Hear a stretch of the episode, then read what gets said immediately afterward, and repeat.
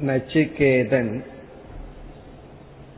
ஆத்ம ஞானத்தை தவிர வேறு எதுவும் தனக்கு வேண்டாம் என்று நிராகரிப்பதன் மூலம்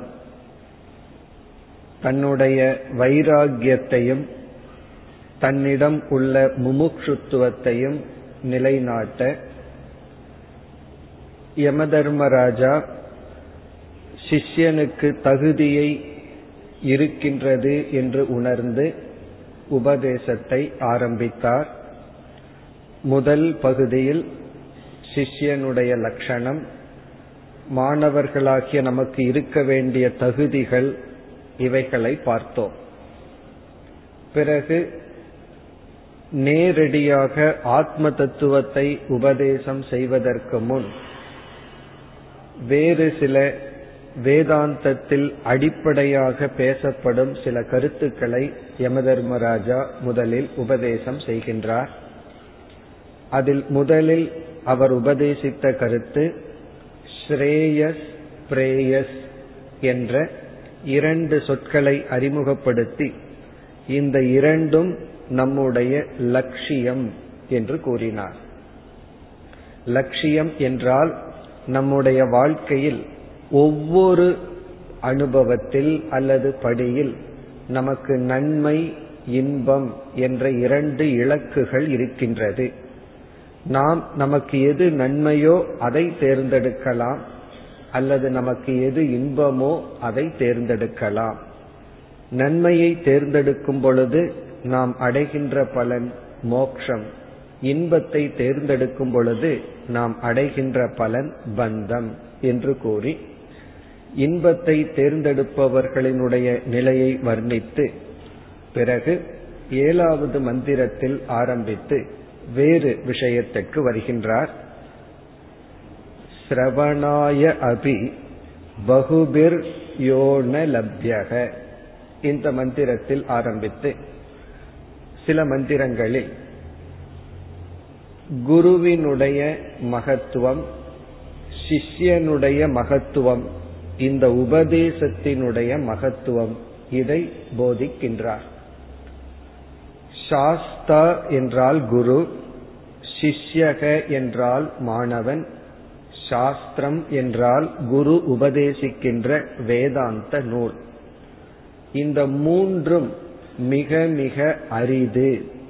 இந்த மூன்றும் அவ்வளவு சுலபமாக கிடைக்கக்கூடிய பொருள் அல்ல என்ற கருத்தை கூறுகின்றார். எப்படி வேதாந்த சாஸ்திரத்திற்குள் நுழையும் பொழுது நம்முடைய லட்சியங்களை பிரித்து காட்டுவது முகவுரையாக அமையுமோ? அதே போல வேதாந்த சாஸ்திரத்தில் இனியொரு கருத்தும் ஆரம்பத்தில் கூறப்படும். அது நம்முடைய மனித பிறவியினுடைய மகத்துவம். மனித ஜென்மத்தினுடைய மேன்மை முதலில் பேசப்படும். மனுஷ்யத்துவம் மனித ஜென்மத்தை அடைதலே ஒரு கிடைப்பதற்கு அரிய ஒரு வாய்ப்பு என்று சொல்லப்படும். அதைத் தொடர்ந்து மனிதனாக பிறந்து மோக்ஷத்தை அடைய வேண்டும் தர்மப்படி வாழ்ந்து உண்மையை உணர வேண்டும் என்ற ஆர்வம் வருவது அதைவிட அரிது என்று சொல்வார்கள். இப்ப மனிதனாக பிறப்பதே அரிது. அப்படி பிறந்து அதில் முமுட்சுத்துவத்துடன் இருப்பது அதைவிட அரிது. பிறகு அதைவிட அரிது அதற்குரிய சாதனைகளை நாம் அடைதல். சரியான ஆசிரியரை அடைதல் சரியான சாஸ்திரத்தை பின்பற்றுதல் அது அதைவிட அரிது என்று மனித ஜென்மத்தினுடைய மேன்மை சாஸ்திரத்தில் முதலில் பேசப்படும். அதாவது மனித உடலை ஒரு ஜீவன் எடுக்கின்றான் ஒரு ஜீவன் மிருக உடலை எடுக்கின்றான். மிருக உடலை எடுத்து அதனால் என்னென்ன இன்பத்தை அடைய முடியுமோ அதே இன்பத்தை மனித உடலை எடுத்து அந்த இன்பத்திலேயே நின்று விடுகின்றான் என்று வைத்துக்கொண்டால் அந்த மனித உடலை எடுப்பதனால் ஒரு பலனையும் அவன் அடையவில்லை. இப்ப மிருக உடலை எடுத்த ஒரு ஜீவன் உணவை உட்கொள்கின்றது இனப்பெருக்கத்தை செய்கின்றது உறங்குகின்றது போன்ற வாழ்க்கையில் வாழ்ந்து மடிகின்றது. மனிதனும் அதே போல் பிறக்கின்றான் உணவை உட்கொள்கின்றான் உறங்குகின்றான் தன் இனத்தை பெருக்கிக் கொள்கின்றான் பிறகு மடிந்து விடுகின்றான் என்றால் பிறகு மிருக உடலை எடுத்ததற்கும் மனித உடலை எடுத்ததற்கும் எந்த வேற்றுமையும் இல்லை. மனித உடலை எடுத்து அதனால் அடையக்கூடிய பலன் மிருக உடலினால் அடைய முடியாத மனித உடலினால் மட்டும் அடையக்கூடியதை அடையும் பொழுதுதான் அவன் அந்த உடலை முற்றும் பயன்படுத்தியவன் ஆகின்றான். அந்த ஒரு அவேர்னஸ் அந்த ஒரு உணர்வை கொடுப்பதற்காக சாஸ்திரம் மனித உடல் பிறகு வந்து முமுட்சுத்துவம் சாஸ்திரம் குரு போன்றவர்களெல்லாம் அவ்வளவு எளிதில் கிடைக்கக்கூடியதல்ல என்ற மகத்துவத்தை கூறும். இதற்கு ஒரு உதாகரணம் சொல்வார்கள். ஒரு காட்டில் விறகை சேமிக்கின்ற ஒருவள் அவளுக்கு வந்து மரத்தினுடைய மகிமை தெரியாது. சமைப்பதற்காக விறகுகளை சேர்ப்பவள் சந்தன கட்டையை எடுத்து சமைப்பதற்கு பயன்படுத்துகின்றார் இப்ப சந்தன கட்டையானது சமைப்பதற்கும் பயன்படும். தவறில்லை. ஆனால் எதற்கு பயன்படுத்தினால் அதனுடைய முழு பயனை அடைகின்றோம்? அதுபோல நம்முடைய உடலை வெறும் இன்பத்திற்காக மட்டும் பயன்படுத்துவது என்பது சந்தனக்கட்டையை சமைப்பதற்கு பயன்படுத்துவது போல் என்று சாஸ்திரத்தில் ஒரு உதாகரணம் கூறப்படும். அந்த அடிப்படையில் இப்பொழுது யம தர்மராஜா அரிது எதெல்லாம் அரிது? ஸ்ரவணாய அபி. இந்த உண்மையை கேட்பதற்கும் கூட பகுவிகி பலருக்கு ந லப்யதே வாய்ப்பு கிடைப்பதில்லை. இந்த ஆத்ம தத்துவத்தை கேட்பதற்கும் கூட இந்த உண்மையை கேட்பதற்கும் கூட பலருக்கு வாய்ப்பு கிடைப்பதில்லை. காரணம் பல அவர்களுக்கு சித்த சுத்தி இல்லை என்று பல காரணங்கள் கூறலாம். அடுத்தது என்ன கூறுகின்றார்? ஸ்ருண்வந்தக அபி. இந்த சாஸ்திரத்தை கேட்டவர்களும் கூட பலர் புரிந்து கொள்வதில்லை. அதாவது ஆத்ம தத்துவத்தை கேட்பதற்கும் கூட பலருக்கு வாய்ப்பு கிடைப்பதில்லை. அப்படி கேட்டவர்களும் வெறு சிலரே சரியாக புரிந்து கொள்கின்றார்கள். அதாவது அரிது ரேர் என்ற கருத்தில் கூறுகின்றார். இங்க சிஷ்யன் அரிது இதை கேட்பவர்கள் அரிது. பிறகு ஆச்சரியோ வக்தா. இதை உபதேசிப்பவர்கள் மிக மிக குறைவு அரிது. ஆச்சரியம் என்றால் இதை உபதேசிப்பவர்கள் மிக மிக குறைவு அரிது. குஷலக அஸ்ய லப்தா. இதை கேட்டு புரிந்து கொள்பவர்களும் மிக மிக அரிது. அப்ப சிஷ்யன் மிக மிக அரிதானவர்கள். அதே போல குரு மிக மிக அரிதானவர்கள். இந்த சாஸ்திரமும் மிக மிக அரிது. இதனுடைய பொருள் இது மிக மிக உத்தமமானது. எது ரேர் எது அரிதோ அது மேலானது மதிப்புடையது என்று இந்த ஞானத்தினுடைய மகிமை இதை உபதேசிப்பவருடைய மகிமை இதை கேட்பவனுடைய மகிமை இதை இந்த மந்திரத்தில் கூறி பிறகு அடுத்த எட்டாவது மந்திரத்தில் குருவினுடைய லட்சணத்தை கூறுகின்றார். இந்த வேதாந்த சாஸ்திரத்தை எப்படிப்பட்ட ஆசிரியரிடமிருந்து சிஷ்யன் கேட்க வேண்டும் என்று குருவினுடைய லட்சணம் வருகின்றது. முண்டக்க உபனிஷத்திலும் இதே லட்சணம் கூறப்பட்டது. அங்கு ஒரு விதத்தில் கூறப்பட்டது. இங்கு யம தர்மராஜா வேறு லாங்குவேஜ் வேறு விதத்தில் கூறுகின்றார். ஆனால் கருத்து ஒன்றுதான். இங்கு எப்படி கூறுகின்றார் என்றால் ந நரேன அவரேன புரோக்தக ஏஷக ந சுவிக்ஞேயக. தகுதியற்ற ஆசிரியரால் உபதேசிக்கப்பட்டால் இந்த அறிவை சிஷ்யனால் புரிந்து கொள்ள முடியாது. பிறகு எப்படிப்பட்ட ஆசிரியரால் உபதேசிக்கப்பட்டால் இந்த உண்மையை சிஷ்யன் புரிந்து கொள்ள முடியும்? இங்கு யம தர்மராஜா பயன்படுத்துகின்ற சொல் அனன்யக அனன்ய புரோக்தே கதிரத்ர நாஸ்தி அனன்யனால் உபதேசிக்கப்பட்டால்தான் ஒரு சிஷ்யனால் இதை கிரகிக்க முடியும் இப்ப எப்படிப்பட்ட ஆசிரியர் மூலம் இந்த கருத்தை நாம் கேட்டால் இதை உணர முடியும். அந்த ஆசிரியருக்கு இங்கு கொடுக்கின்ற ஆசிரியருடைய லட்சணம் அனன்யக. அந்யக என்றால் விலகி இருத்தல் வேறுபடுதல். அனன்யக என்றால் வேறுபடாமல் இருத்தல் விலகாமல் இருத்தல். இப்ப எதிலிருந்து வேறுபடாமல் இருத்தல் என்றால் எதை ஆசிரியர் உபதேசிக்கின்றாரோ அந்த உபதேசத்திற்கும் அவருடைய வாழ்க்கைக்கும் வேறுபடாமல் இருத்தல். நம்ம எதை உபதேசிக்கின்றோமோ அந்த உபதேசத்திற்கும் நம்முடைய வாழ்க்கைக்கும் வேறுபடாமல் இருத்தல். அதான் அனன்யக அன்டிவைடட் வேற்றுமை இல்லாத ஒன்றாக. அப்படிப்பட்டவர்கள் உபதேசித்தால்தான் இந்த ஆத்ம தத்துவத்தை நாம் உணர முடியும்.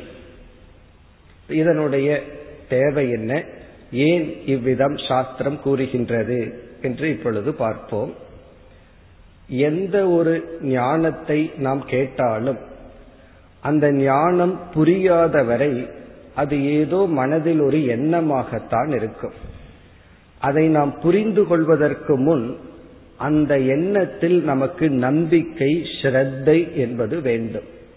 இப்ப சாஸ்திரம் என்ன ஞானத்தை நமக்கு உபதேசிக்கின்றது? நாம் எவ்வளவோ விதமான துயரத்தை அனுபவிக்கின்றோம் நம்முடைய மனதில் மேலோட்டமாக எத்தனையோ சூழ்நிலைகள் மற்றவர்கள் பொருள்கள் காரணமாக தெரிகிறது. ஆனா சாஸ்திரம் ஒரு பேருண்மையை நமக்கு கூறுகின்றது.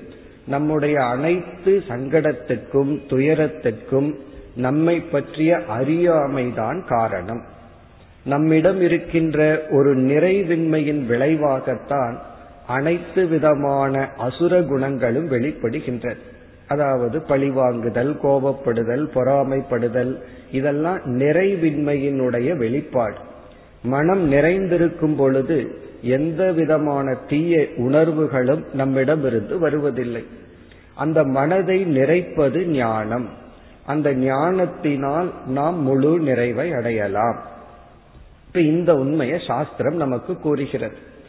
இதை நம்ம என்னதான் கேட்டாலும் இது நமக்கு ஞானமாக நிற்காது. எதுவரைனா இதை நாம் உணரும் வரை. பிறகு இந்த வாக்கியத்துல நம்பிக்கை வர வேண்டும் என்றால் இந்த ஞானத்தை அடைந்து அதனுடைய பலன் யாரிடம் இருக்கின்றதோ அதை நாம் பார்க்க வேண்டும். அந்த பலனை நாம் பார்த்தால்தான் இந்த ஞானத்தில் நமக்கு நம்பிக்கை ஏற்படும். அறிவினாலேயே மன நிறைவை அடைய முடியும். பிறகு நேற்று பார்த்தோம் தியாக சுகம் வைராகிய சுகம். இந்த தியாகம் செய்து அதனால நிறைவாக இருப்பவர்களை பார்த்தா தான் அந்த தியாக சுகத்தை அனுபவிக்கும் வரை நமக்கு நம்பிக்கையுடன் அதை செய்யலாம் தியாகம் செய்யலாம் விட்டு கொடுக்கலாம் அப்படிங்கிற எண்ணம் நமக்கு வரும். இப்ப சாஸ்திரம் என்ன உபதேசிக்கின்றதோ அந்த உபதேசத்தினால் என்ன பலன் கிடைக்கும்னு சாஸ்திரம் கூறுகின்றதோ அந்த பலனை நாம் நேரடியாக பார்த்தால்தான் அந்த சாஸ்திர வாக்கியத்தில் நமக்கு நம்பிக்கை ஏற்படும். இப்ப நம்பிக்கை எப்பொழுது ஏற்படும் என்றால் அந்த பலனை நாம் பார்க்க வேண்டும். இப்ப யார் இந்த ஞானத்தை உபதேசம் செய்கின்றாரோ யார் வந்து ஞானத்தினால் மோட்சம் தர்மப்படி வாழ்ந்தால்தான் மகிழ்ச்சி இப்படியெல்லாம் உபதேசிக்கின்றாரோ அவரிடமே அந்த பலனை பார்க்கவில்லை என்றால் பிறகு நமக்கு வந்து அந்த உபதேசத்தில் நம்பிக்கை ஏற்படாது. இப்ப ஸ்ரத்தை என்று ஒன்று நமக்கு எப்பொழுது வரும் என்றால் ஞான பலனை நாம் பார்க்க வேண்டும். அதனாலதான் குருகுலத்தில் குருவிடம் சிஷ்யன் செல்கின்றான். சென்று குருவை அணுக வேண்டும் என்றால் ஒரே ஒரு பாசிபிலிட்டி வந்து குருவுக்கு செய்கின்ற சேவை. குருவுக்கு சேவை செய்வதன் மூலமாகத்தான் குருவை இவன் குருவின் அருகே இவன் செல்ல முடியும். அப்படி இவன் சேவை செய்யும் பொழுது குருவிடம் இருக்கின்ற தன்மையை இவன் கவனிக்கின்றான். குருவிடம் ஞானத்தினுடைய பலனை இருப்பதை இவன் பார்க்கின்றான். அப்பொழுது இவனுக்கு புரியாத பொழுதும் அந்த உபதேசத்தில் நம்பிக்கை ஏற்படுகின்றது. இப்ப உபதேசத்துல எப்ப நம்பிக்கை ஏற்படுகின்றது? அந்த பலனை பார்க்கும் பொழுது அப்பொழுதுதான் இவனும் முழுமையாக சாதனையில் ஈடுபடுவான். இங்கு வந்து அனன்யக என்றால் எதை குரு உபதேசிக்கின்றாரோ அதன்படி அவர் வாழும் பொழுது அப்படி வாழ்கின்றவரால் உபதேசிக்கப்பட்டால்தான் மாணவன் சிஷ்யன் இந்த ஞானத்தை அடைய முடியும். காரணம் ஞானத்துக்கு முன்னாடி இருக்கிற ஸ்டேஜ் வந்து ஸ்ரத்தா நம்பிக்கை. அந்த நம்பிக்கை தான் ஞானமாக பரிணாமத்தை அடைகின்றது. அதனால இங்க குருவினுடைய லட்சணத்தை யம தர்மராஜா மிக அழகான சொல்லால் கூறினார். பிறகு என்ன சொல்கின்றார்? அனன்யக. இந்த ஞானம் உபதேசம் அதற்கும் அவருடைய வாழ்க்கைக்கும் வேற்றுமை இல்லாமல் இருப்பவர்களால் உபதேசிக்கப்பட்டால் கதிரத்ர நாஸ்தி. சிஷ்யனுக்கு வேறு வழி இல்லாமல் புரிந்துதான் கொள்வான். அதாவது சிஷ்யன் வேண்டாம் என்று நினைத்தாலும் அவன் அதை புரிந்துதான் கொள்வான். வேறு கதி இல்லாமல் அவன் அதை அறிந்து கொள்வான் என்று சொல்கின்றார். இதிலிருந்து இது ஆத்ம உபதேசமாகட்டும் தர்ம உபதேசமாகட்டும் யார் உபதேசம் செய்கின்றார்களோ அவர்களிடம் அந்த குணம் இருந்து உபதேசம் செய்தால்தான் அது கேட்பவர்களுக்கு பயனுடையதாகின்றது எத்திக்ஸ் சொல்றோம் தர்மத்தை. அந்த தர்மத்தை நம்ம உபதேசித்து உபதேசிப்பவரிடமே அது இல்லை என்றால் கேட்பவர்களுக்கு அதில் நம்பிக்கை வராது. அதனாலதான் பல பள்ளிகள்ல இந்த மாரல் கிளாஸை எடுக்கிறதுக்கு ஆசிரியர்கள் அஞ்சுகின்றார்கள். காரணம் என்ன? கோவப்படக்கூடாதுன்னு கிளாஸ் எடுக்க வேண்டிய ஆசிரியருக்கு என்ன பயம் வந்து விடுகின்றது? எனக்கே அந்த கோபம்ங்கிற ஒரு குணம் இருக்கும் பொழுது நான் எப்படி எடுத்தல்? மாணவர்கள் அப்படித்தான். ஒரு எத்திக்ஸ் ஒரு மாரல் வேல்யூவை ஒருவர் உபதேசிக்கும் பொழுது அவர்களை அறியாமல் அது அவர்களிடம் இருக்கின்றதா என்று பார்ப்பார்கள். அப்படி இருந்தால்தான் அந்த பண்பில் அவர்களுக்கு நம்பிக்கை ஏற்படும். இப்ப எதை நாம் உபதேசிக்கின்றோமோ அது நம்மிடம் இருப்பதை அவர்கள் கவனிப்பார்கள். அப்படி இல்லை என்றால் அந்த உபதேசம் அவர்களுக்கு ஒரு நகைச்சுவை ஆகிவிடும். சிரிப்பார்கள். அதாவது வந்து கோவப்படாதன்னு சொல்லி கோவப்பட்டு கொண்டே வகுப்பெடுத்து கொண்டிருந்தால் அந்த வேல்யூ வந்து ஒரு ஜோக்கா மாறுமே தவிர அவர்கள் வந்து சீரியஸா இதை பின்பற்ற வேண்டும் என்ற எண்ணம் அவர்களுக்கு வராது அப்படி நம்ம வந்து உபதேசம் செய்வதை விட நம்முடைய வாழ்க்கை தான் மற்றவர்களுக்கு பாடமாக இருக்கின்றது. அதே போல ஒரு குழந்தைக்கு வந்து தாய் எப்படி வாழ்கின்றாள் அப்படிங்கறதான் பாடமே தவிர எதை பேசுகின்றால் என்ன செய்ய சொல்கின்றாள் அப்படிங்கிறது உண்மையில் உபதேசம் அல்ல. நீ இப்படி செய்யணும் அப்படி செய்யணும் தூய்மையா வச்சுக்கணும்னு வாயில கூறுவது அந்த குழந்தைக்கு டீச்சிங் அல்ல. அதன்படி வாழ்வதைத்தான் அந்த குழந்தையானது பின்பற்றுகின்றது. அப்படி தர்மம் அல்லது எத்திக்ஸ் பிறகு ஆத்ம ஞானம் என்ற இடம் வரும் பொழுது நாம் உபதேசிப்பதை விட அதன்படி வாழ்வதுதான் இந்த உலகத்திற்கு நாம் புகட்டுகின்ற உபதேசம். அதைத்தான் இங்கு அனன்ய புரோக்தே இந்த ஞானத்திற்கும் தர்மத்திற்கும் முரண்படாது. அதன்படி வாழ்பவர்கள் எதை உபதேசிக்கின்றார்களோ அதன்படி வாழ்பவர்கள் உபதேசிக்கப்பட்டால் சிஷ்யனானவன் புரிந்து கொள்வான்.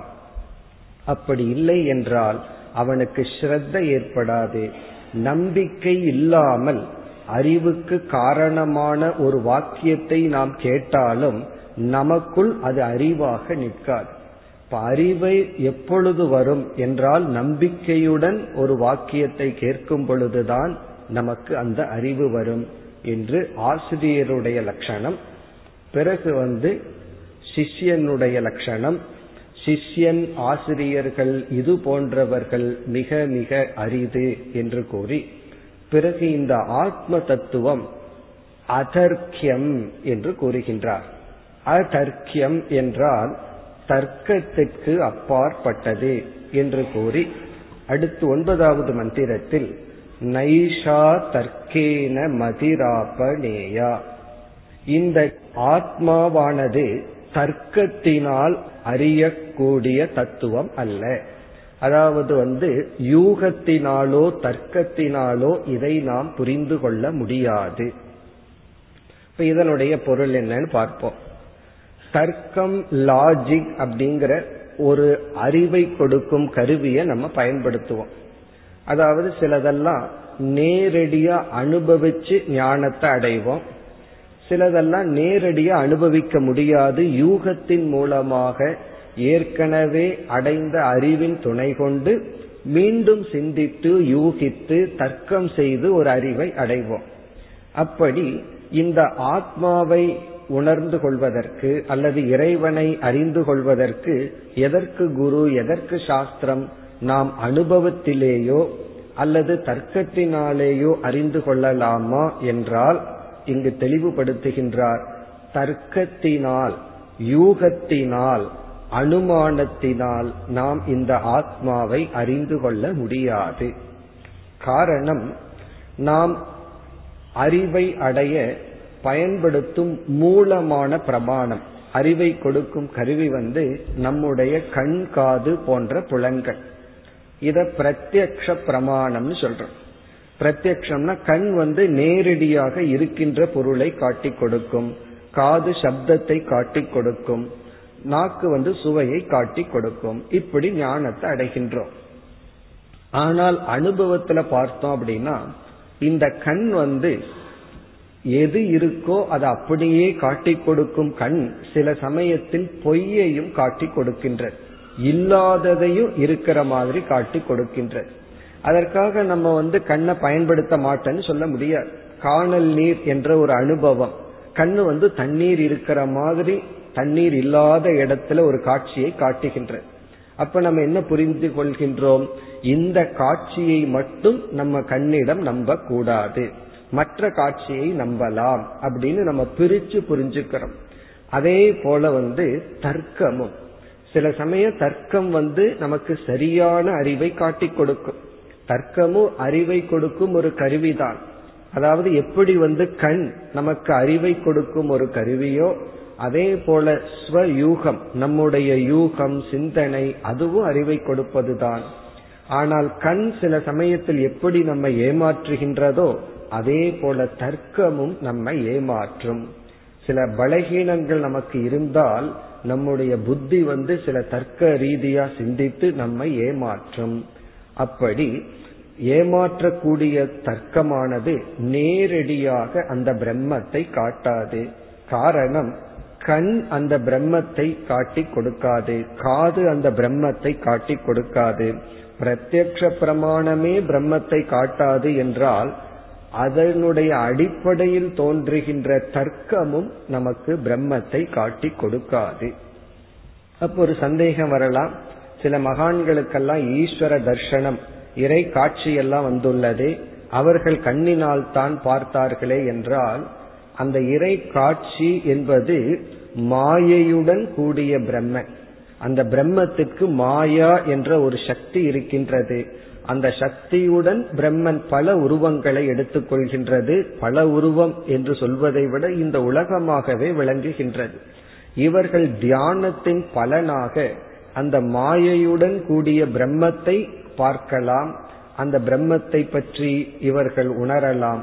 அதெல்லாம் இந்திரியத்தினால் அறியலாமே தவிர ஆனால் மாயையை நீக்கி இருக்கின்ற தூய்மையான பிரம்மத்தை நாம் கண்ணினாலோ அல்லது தர்க்கத்தினாலோ அறிந்து கொள்ள முடியாது என்று தர்க்கம் அல்லது லாஜிக் ஒரு நிலை வரைதான் செயல்படும். அதற்கு மேல் அதை நாம் விடுத்து சப்த பிரமாணம் என்று சொல்கின்றோம். உபனிஷத் என்கின்ற ஒரு வாக்கியத்தை மூலமாக வைத்துக்கொண்டு தேவையான தகுதிகளை நாம் அடைந்து ஸ்ரத்தையுடன் அதை கேட்டு நாம் ஞானத்தை அடைய வேண்டும். இப்ப இந்த ஒரு முறையை இந்த ஒரு சம்பிரதாயத்தை கூறி பிறகு நச்சிகேதனிடம் யமதர்மராஜா கூறுகின்றார் நீ எப்படிப்பட்டவனாக இருக்கின்றாய்? சத்திய திருதிகி பதாசி. சத்திய திருதி என்றால் உண்மையான உறுதி உடையவனாக நீ இருக்கின்றாய். நீ ஆத்ம ஞானத்தை தேர்ந்தெடுத்து மற்ற அனைத்தையும் நீக்கினாய். இப்ப யம தர்மராஜா என்ன செய்தார்? ஆத்ம ஞானத்தை நீ வரமாக கேட்காதே வேறு எந்த போகத்தை வேண்டுமானாலும் எதை வேண்டுமானாலும் கேள் என்று சொல்லும் பொழுது தன்னுடைய லட்சியத்தில் உறுதியாக நச்சிகேதன் இருந்துள்ளான். இது வந்து ஒரு முக்கியமான ஒரு வேல்யூ ஆத்ம சாதகர்களுக்கு இருக்க வேண்டிய ஒரு முக்கியமான வேல்யூ வந்து உறுதியாக இருத்தல். இந்த பிடிவாதம்ங்கிறது வேறு உறுதிங்கிறது வேறு. இரண்டும் ஒரே ஒரு நேச்சர் தான். நல்ல விஷயத்துல பிடிவாதமா இருந்தா அதை வந்து சாஸ்திரம் திருதி உறுதி என்று சொல்லும். தவறான விஷயத்துல பிடிவாதமா இருந்தா அதற்கு பெயர் உறுதி அல்ல அத பிடிவாதம் அப்படின்னு சொல்றோம். இங்கு வந்து நீ மேலான லட்சியத்தில் மிக மிக உறுதியாக இருந்தாய் என்று கூறி பிறகு யமதர்மராஜா கூறுகின்றார் துவாதிரு உன்னை போன்ற சிஷ்யர்கள் எங்களுக்கு கிடைக்கட்டும். அதாவது வந்து இதற்கு மேல ஒரு சிஷ்யன் அடைய வேண்டிய பாக்கியமோ லட்சியமோ கிடையாது. உன்னை போன்ற சிஷ்யர்கள் எங்களுக்கு கிடைக்கட்டும் என்று நச்சிகேதனை புகழ்கின்றார். புகழ்ந்து பிறகு அடுத்த மந்திரத்தில் என்ன கூறுகின்றார்? என்னை காட்டிலும் நீ மேலானவனாக இருக்கின்றாய் என்று குறிப்பிடுகின்றார். இதிலிருந்தே யம தர்மராஜா மேலானவர் அப்படிங்கிறது வெளிப்படுகின்றது. இவர் என்ன சொல்கின்றார்? நான் பூலோகத்தில் மனித ஜென்மத்தில் இருக்கும் பொழுது எத்தனையோ யாகங்கள் செய்து அந்த யாகத்தின் பலனாக சொர்க்கலோகத்தில் அல்லது மேல் லோகத்தில் யம பதவியை அடைந்தேன். இங்க வந்து இந்திரன் யமன் அப்படிங்கறதெல்லாம் ஒரு மனிதன் அல்ல அந்தந்த லோகத்தில் உள்ள பதவி. அதுவும் ஒரு ஜீவன் கர்ம வினையினால் அடைதல். இப்ப நான் வந்து பூலோகத்தில் இருக்கும் பொழுது பூலோகத்திலேயே வைராகியத்தை அடைந்து மோட்சத்தை அடையவில்லை. பிறகு என்ன செய்தேன்? மேலும் மற்ற லோகத்தில் இன்பமாக இருக்க வேண்டும் என்ற காரணத்தினால் யாகங்கள் யஜ்ஞங்கள் இவைகளை செய்து அவைகளின் பலனாக நான் இந்த லோகத்தில் இந்த பதவியை அடைந்தேன். ஆனால் நீயோ பூலோகத்திலேயே வைராகியத்தை அடைந்து மோக்ஷத்திற்கு தகுதியாகிவிட்டாய். மோக்ஷத்தை இப்பொழுது நீ அடையப் போகின்றாய் என்று கூறி ஆகவே நீ என்னை காட்டிலும் மேலானவனாக இருக்கின்றாய் அப்படின்னு சொல்ற அப்படி சொல்லும் பொழுது என்ன சொல்கின்றார்?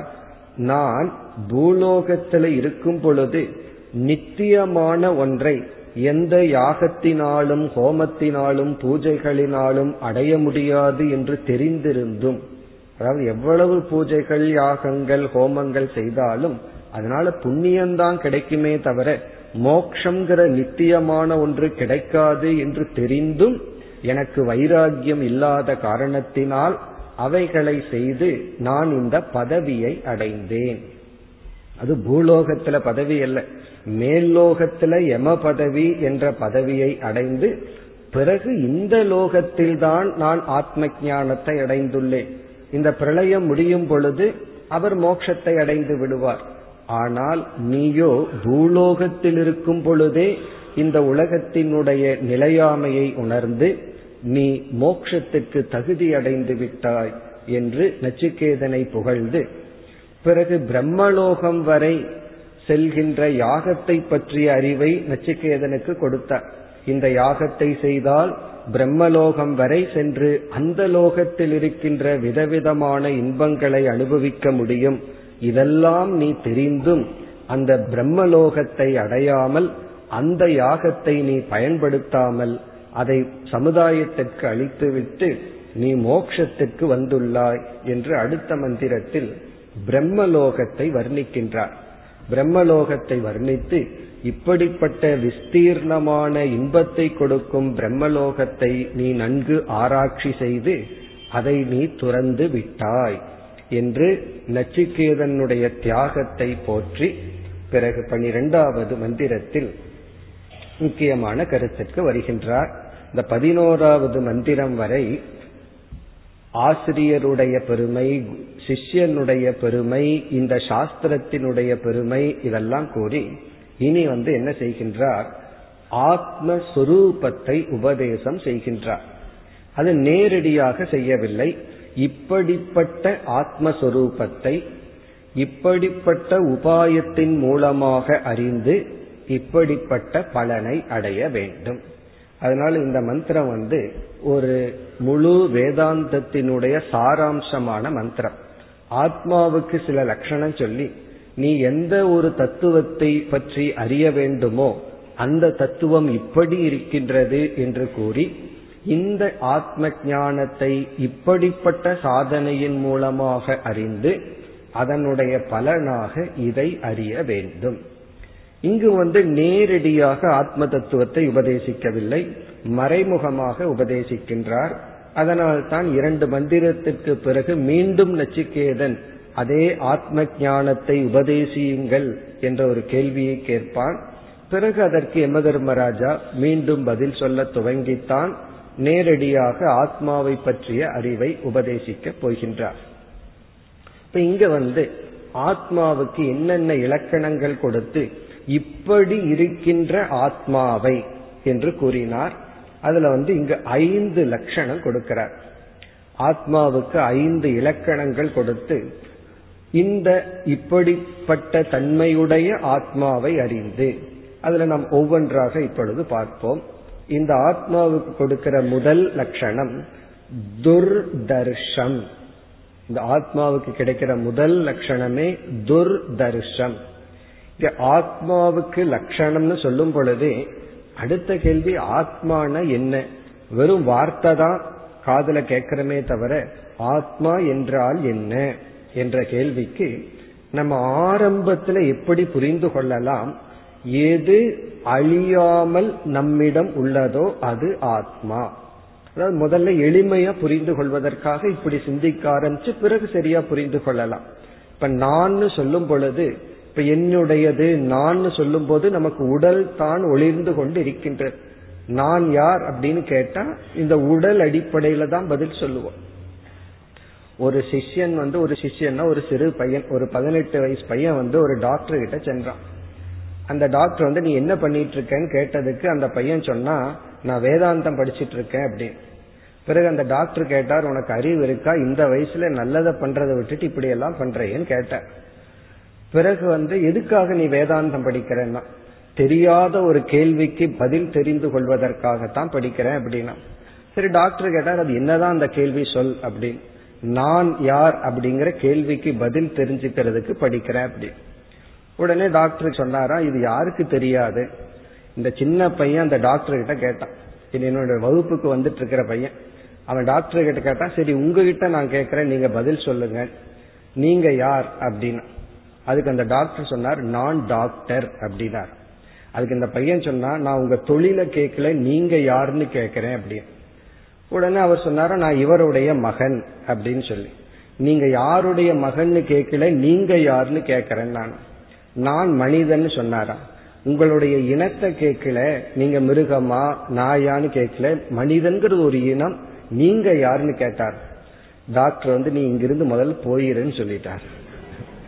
காரணம் என்ன? இந்த கேள்வியை கேட்டுட்டே வந்தா பிறகு வந்து ஒரு பயமே வந்துடும் பதிலே தெரியாது. இப்ப நான் அப்படிங்கிற கேள்விக்கு என்ன பதில் அப்படின்னு கேட்கும் பொழுது இந்த உடல் தான் நமக்கு விளங்குகிறது. நம்ம நான்கிற கேள்விக்கு என்ன பதில் சொன்னாலும் இது உடல் சம்பந்தப்பட்டதாகவே தான் இருக்கும். மனிதன் சொன்னா இது உடல். எனக்கு இத்தனை வயதுன்னு சொன்னா அது உடலினுடைய வயது. நான் இது படிச்சிருக்கேன்னு சொன்னா இந்த உடலுக்குள் இருக்கின்ற அறிவினுடைய தன்மை இப்படியே தான் போகுது. பிறகு நான் யார் அப்படிங்கிற கேள்வி ஒரு புதிராகவே இருக்கின்றது.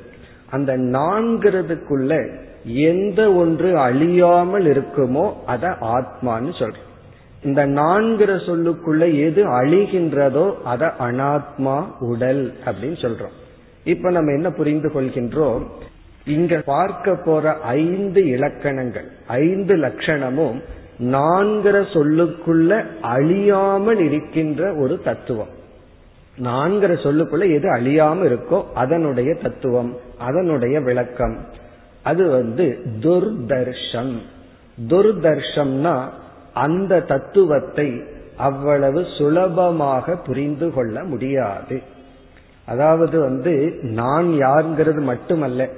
ஒருவர் வந்து மனுஷனுக்கு எது கொடுக்கப்படவில்லை அப்படிங்கிற கேள்விக்கு பதில் சொல்றார் தனக்கு என்ன உண்மையில் தேவை என்ற அறிவே மனிதனுக்கு கொடுக்கப்படவில்லை. நம்ம பல சமயம் வாட் யூ வாண்ட்னு கேட்டிருக்கிறோம். வாட் ஐ வாண்ட்னு எப்பாவது கேட்டிருக்கிறோமான்னு சொன்னா அதான் முதல்ல நம்ம கேட்க வேண்டிய கேள்வி. இந்த தத்துவத்திற்குள் நுழைந்தவுடன் நம்ம ஃபர்ஸ்ட் கொஸ்டின் பண்ண வேண்டியது what I want what I am seeking நான் எதை தேடிக் கொண்டிருக்கின்றேன் எது எனக்கு உண்மையாக வேண்டும் எதை நான் அடைந்தால் நிறைவடைவேன் இதுதான் நம்ம கேட்க வேண்டிய கேள்வி. அப்படி இந்த நான் அப்படிங்கிறது நமக்குள்ளே இருந்தாலும் அது மிக மிக சூக்மமான விஷயம். அதை அவ்வளவு சுலபமாக அறிந்து கொள்ள முடியாது.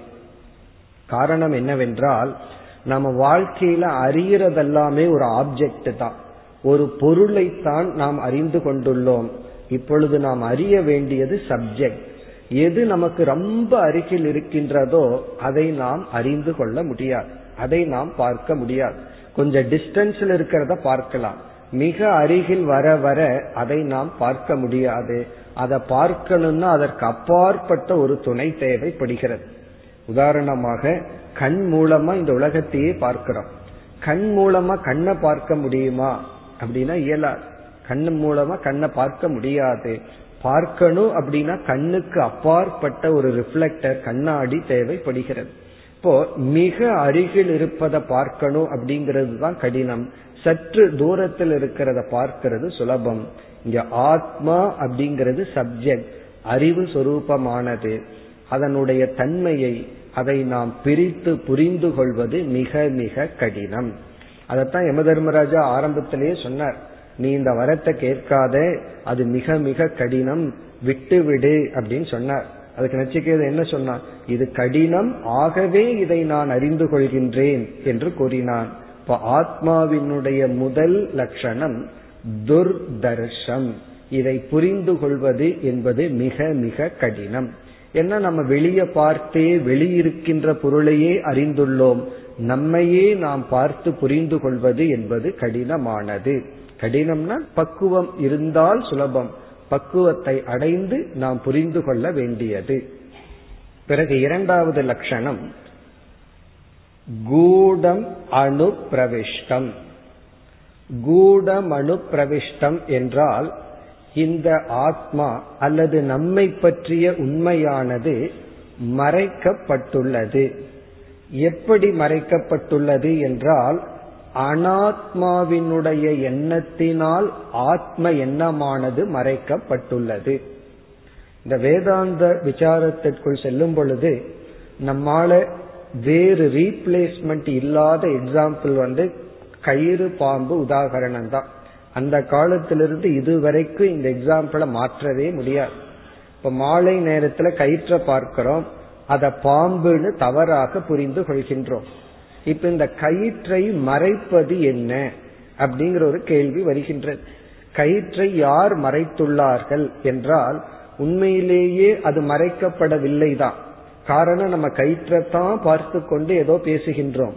இப்ப கயிறு மறைக்கப்பட்டுள்ளதா இல்லையான்னு கேட்டா ஒரு ஆங்கிள் அது மறைக்கப்படவில்லை. ஏன்னா கயிற்றைத்தான் பார்த்து கொண்டிருக்கின்றோம்.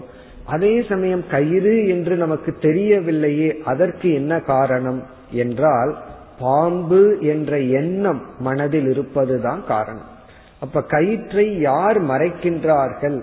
எதனால் கயிறானது மறைக்கப்பட்டுள்ளது என்றால் பாம்பினால் மறைக்கப்பட்டுள்ளது.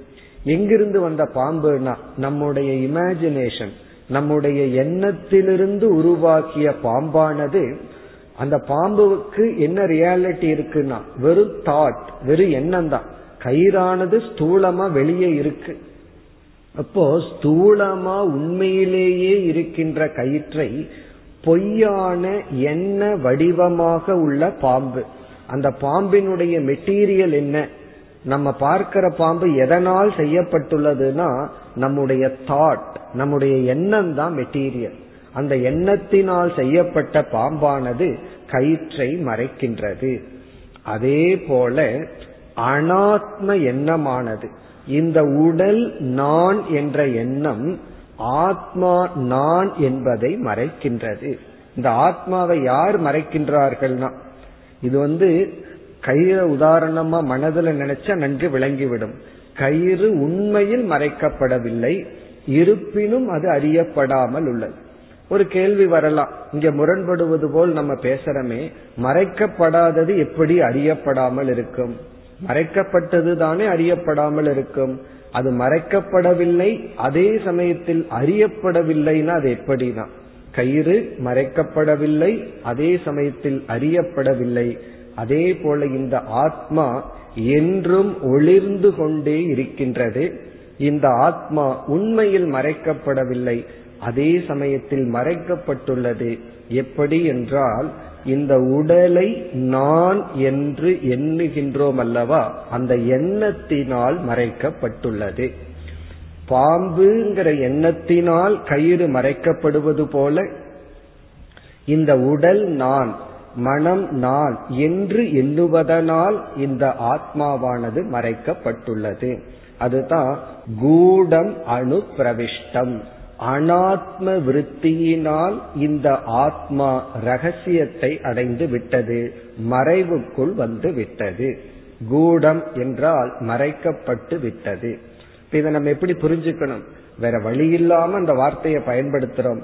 அது மறைக்கப்படவில்லை அதே சமயத்தில் மறைக்கவும் பட்டுள்ளது. எப்படின்னா இந்த உடலை நான் நினைப்பதனால். அதனாலதான் ஒரு ஆங்கிள் என்ன சொல்றோம்?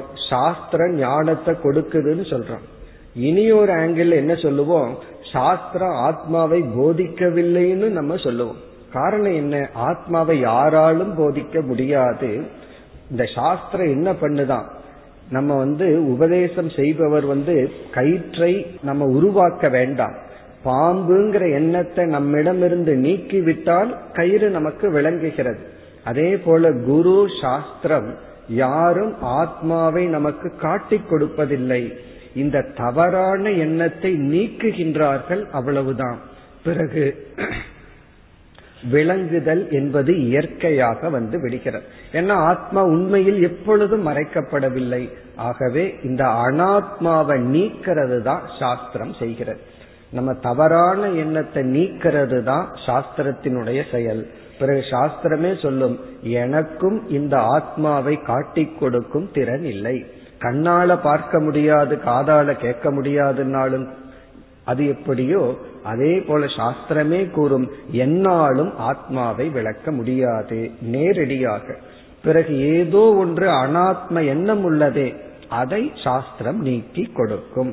இதெல்லாம் இப்படிப்பட்ட ஆத்மாவை என்று ஆத்மாவுக்கு லட்சணம்.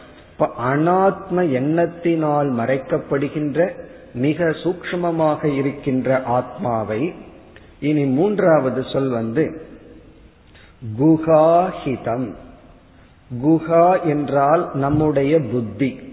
இப்படிப்பட்ட ஆத்மா எங்கு இருக்கிறது அப்படிங்கிற கேள்விக்கு சாஸ்திரம் கொடுக்கின்ற பதில் அது எல்லா இடத்திலும் வியாபித்துள்ளது. இதுவும் ஆரம்பத்துல கொடுக்கிற பதில் தான் ஆத்மா எங்கிருக்குங்கிற கேள்வியே தப்பு தான் ஆனாலும் தப்பான கேள்விக்கு வேற வழி இல்லாம கொஞ்சம் தப்பா தான் பதில் சொல்ல வேண்டியது இருக்கு. ஆத்மா எங்கிருக்குதுன்னு ஒருத்தன் கேள்வி கேட்கும் பொழுதே ஏதோ ஸ்பேஸுக்குள்ள அடங்குகின்ற பொருள்னு நினைத்து கொண்டு கேட்கின்றார்கள். ஆகாசத்திற்குள்ள இடைவெளிக்குள்ள அடங்குகின்ற பொருள்னு ஆத்மாவை இவர் முடிவு செய்துட்டு தானே கேட்கின்றார்கள் எங்கிருக்குன்னு. நம்ம வேற வழி இல்லாம எல்லா இடத்துல இருக்குன்னு சொல்றோம்.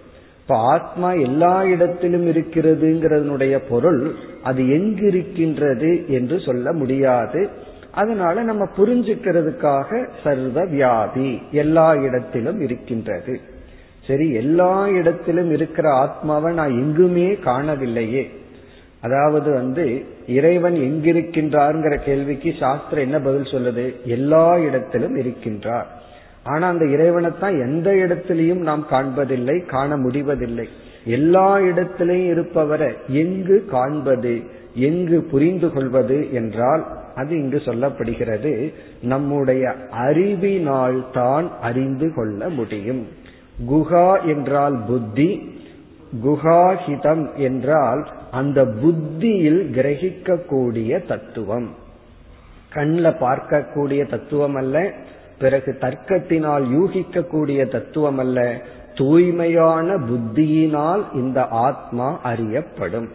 அதனால ஆத்மாவுக்கு ஒரு லொகேஷன் சொல்லக்கூடாது. இந்த இடத்துல இருக்கு இப்படி இருக்குன்னு சொல்ல முடியாது. அறிவினால் கிரகிக்க கூடியது இந்த ஆத்ம தத்துவம். இதெல்லாம் யம தர்மராஜா என்ன சொல்றார்?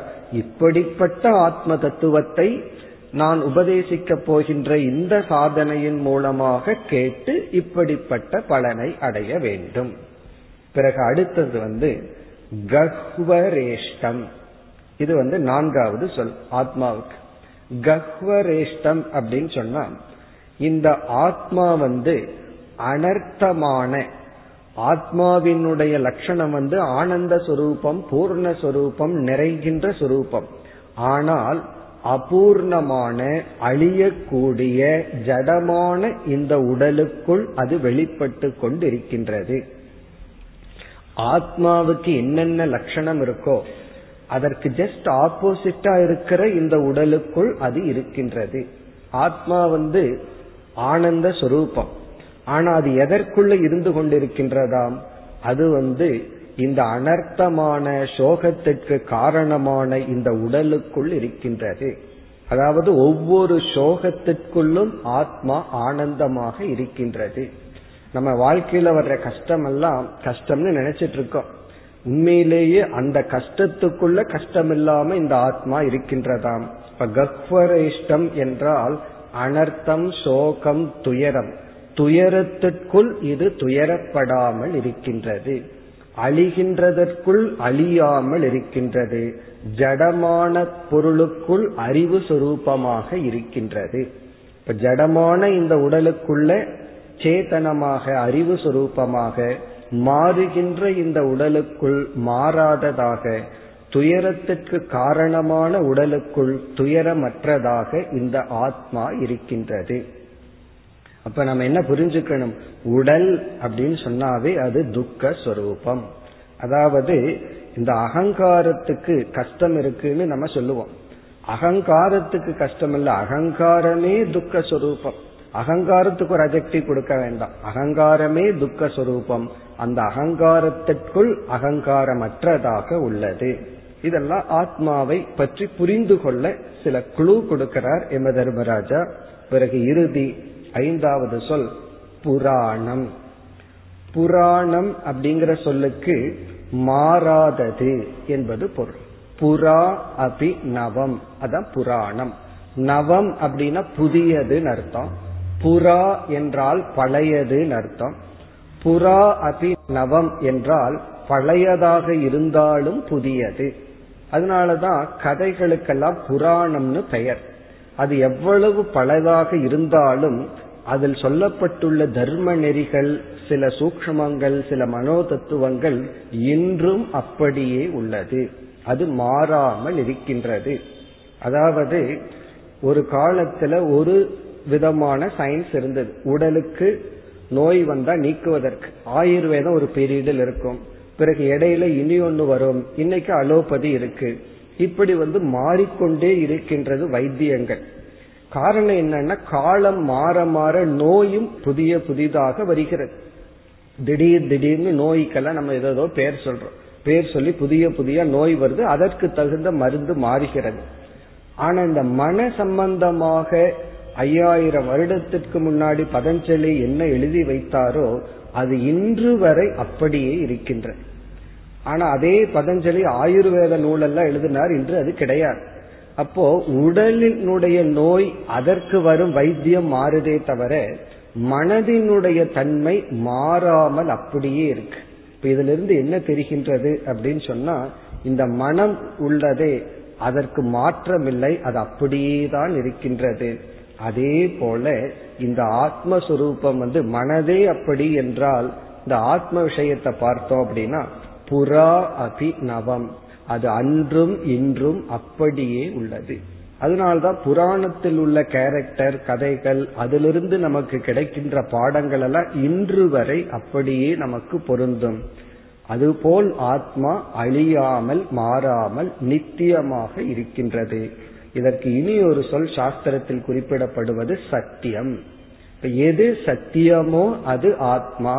எது துயரத்திற்குள் துயரப்படாமல் இருக்கின்றதோ அது ஆத்மா. எதை அறிவினால் கிரகிக்க முடியுமோ அது ஆத்மா. எது அனாத்ம எண்ணத்தினால் மறைக்கப்பட்டுள்ளதோ அது ஆத்மா. எதை அறிவது மிக கடினமோ அது ஆத்மா என்று கூறி இப்படிப்பட்ட ஆத்மாவை அத்தியாத்ம யோக அதிகமேன தேவம். இந்த ஆத்மாவுக்கு யம தர்மராஜா கொடுக்கின்ற பெயர் தேவம். இந்த தேவனை தேவக தேவன் அப்படிங்கிற சொல்லுக்கு வந்து ஒளிர்பவன் அப்படின்னு அர்த்தம்.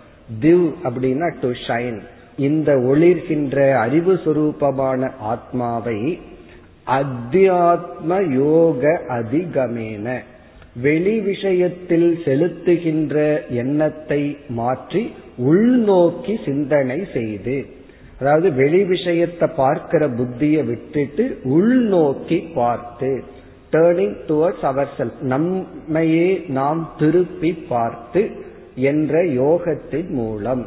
இப்ப ஆன்மீகம்ங்கிறதுல காலடி வைக்கும் பொழுது முதல்ல நம்ம வந்து நம்மளுடைய கவனத்தை திருப்ப வேண்டும். எப்படி திருப்புவதுனா வெளி விஷயத்திலிருந்து உள்நோக்கி திருப்புதல். அது ஆரம்பத்துல ஒரு வேல்யூலயே ஆரம்பிக்கணும். என்னுடைய துயரத்துக்கு நான் காரணம்னு ஆரம்பித்தா அது ஆன்மீகம். அதே போல நான் அறிய வேண்டிய உண்மையை என்னுள்ளேயே அறிய வேண்டும் என்று உள்நோக்கி திருப்புதல் என்ற யோகத்தின் மூலம் மத்துவா அறிந்து தீரக ஒரு தீரனானவன் ஹர்ஷசோகௌ ஜெகாதி ஹர்ஷசோகம் என்றால் இன்ப துன்பத்தை கடக்கின்றான் அதாவது ஒரு சம்சாரியாக இருக்கும் பொழுது எப்படிப்பட்ட இன்ப துன்பங்கள் அவனுக்கு வருகின்றதோ அதை அவன் கடக்கின்றான் என்று கூறி அடுத்து பதிமூன்றாவது மந்திரத்தில் அந்த ஆத்ம ஞான உபாயத்தை விளக்குகின்றார். இதைத்தான் நாம் மாலை வகுப்பிலும் ஞான யோகம் என்று பார்த்தோம். அந்த ஞான யோகத்தை இங்கு கூறுகின்றார். ஏதத் ஸ்ருத்வா இந்த ஆத்ம தத்துவத்தை கேட்டு இப்படிப்பட்ட ஆசிரியரிடம் முறையாக இந்த ஆத்ம தத்துவத்தை கேட்டு சம்பரிகிருஹ்ய. இத கேட்டா மட்டும் போதாது மனதளவில் அறிவளவில் இந்த ஆத்மாவை உடலிலிருந்து பிரித்து நம்ம வந்து எத்தனையோ பொருளை வேடிக்கை பார்க்கிறோம்.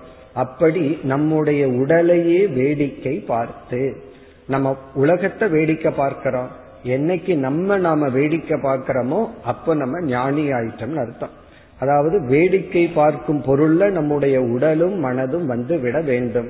அப்படி இந்த உடலை பிரித்து இந்த ஆத்ம தத்துவத்தை உணர்ந்து பிறகு மோததே மோதனீய லப்துவா.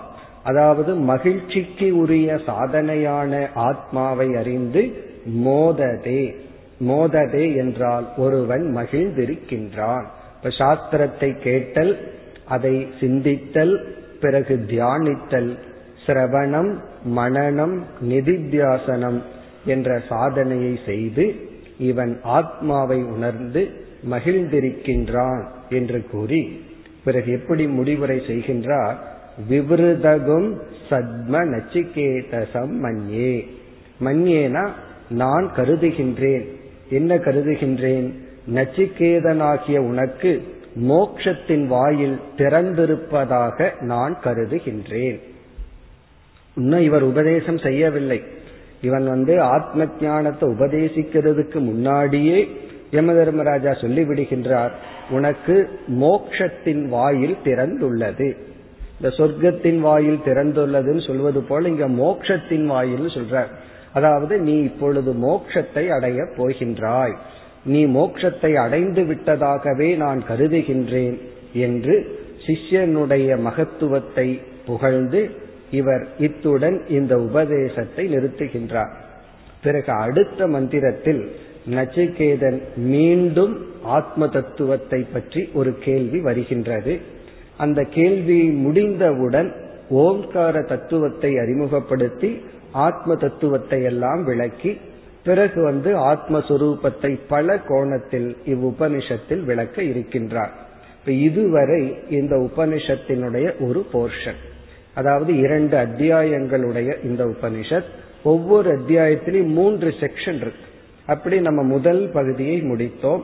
இரண்டாவது பகுதியில பதிமூன்றாவது மந்திரம் வரை ஒரு போர்ஷன் இதற்கு பிறகு மீண்டும் ஒரு கேள்வி அதே ஆத்ம தத்துவத்தை பற்றிய கேள்வி அதற்கான பதில். இதுவரை நம்ம என்ன பார்த்திருக்கின்றோம் அப்படின்னா கதை நம்ம ஆரம்பத்துல பார்த்தோம். கதைக்கு நம்ம வந்து முக்கியத்துவம் கொடுக்க கூடாது. அது நடந்துதா? யமலோகத்துக்கு நச்சிகேதன் இதே உடல்ல போனானா? அல்லது ஆவியா போனானா? எப்படி திரும்பி வந்தான்? இதுல எல்லாம் நமக்கு முக்கியத்துவம் இல்லை. இருக்கிற சாஸ்திரத்துல அர்த்தவாதம் சொல்வார்கள். அதை போய் அதிகமாக அங்கு தர்க்க ரீதியா விசாரிக்க வேண்டிய அவசியம் இல்லை. இதிலிருந்து நமக்கு கிடைக்கின்ற பாடம் நச்சுக்கேதனுக்கு மூன்று வரம் கிடைக்க முதல் வரத்தை தன்னுடைய தந்தையின் மன அமைதிக்காக பயன்படுத்தினார். அதிலிருந்து நமக்கு கிடைக்கின்ற பாடம் நம்முடைய முதல் கடமை யாரிடமிருந்து நாம் பயனடைந்தோமோ இந்த உடலை அடைந்தோமோ அவர்களுக்கு செய்ய வேண்டிய கடமை. இரண்டாவது வந்து இந்த சமுதாயமும் நம்மை வளர்த்தியுள்ளது இந்த சமுதாயத்துக்கு நாம் செய்ய வேண்டிய கடமை. இந்த குடும்பம் அப்படிங்கிறது அப்படியே எக்ஸ்டென்ஷன் ஆகி சமுதாயம் நாம் வாழ்கின்ற நாடு. மூன்றாவது டியூட்டி டு ஒன் செல்ஃப் நமக்கு நாமே செய்ய வேண்டிய கடமை. அது வந்து மூன்றாவதாகத்தான் வருகின்றது. முதல்ல கிராட்டிடியூட் பிறகு வந்து நமக்கு செய்ய வேண்டிய கடமை. அது என்ன கடமை? நம்மை நாம் உணர்தல். இறை தத்துவத்தை உணர்தல். அது வந்து மூன்றாவது கடமை. அதை நச்சிகேதன் மூன்றாவது வரமாக ஆத்ம ஞானத்தை கேட்கின்றான். அந்த மூன்றாவது கடமையை நிறைவேற்ற தகுதிகள் இருக்க வேண்டும். அந்த தகுதிகளும் இவனுக்கு இருப்பதை ஆசிரியர் உணர்ந்து உபதேசத்தை துவங்கினார் இனி மேலும் இவ் உபனிஷத்தில் ஆத்ம தத்துவம் வர இருக்கின்றது நாம் அடுத்த முறை இதை தொடரலாம் இத்துடன் நாம் இன்றைய வகுப்பை நிறைவு செய்வோம் ॐ पूर्णमधः पूर्णमिधं पूर्णात् पूर्णमुदच्छते पूर्णस्य पूर्णमादाय पूर्णमेवावशिष्यते ॐ शान्ति शान्ति शान्तिः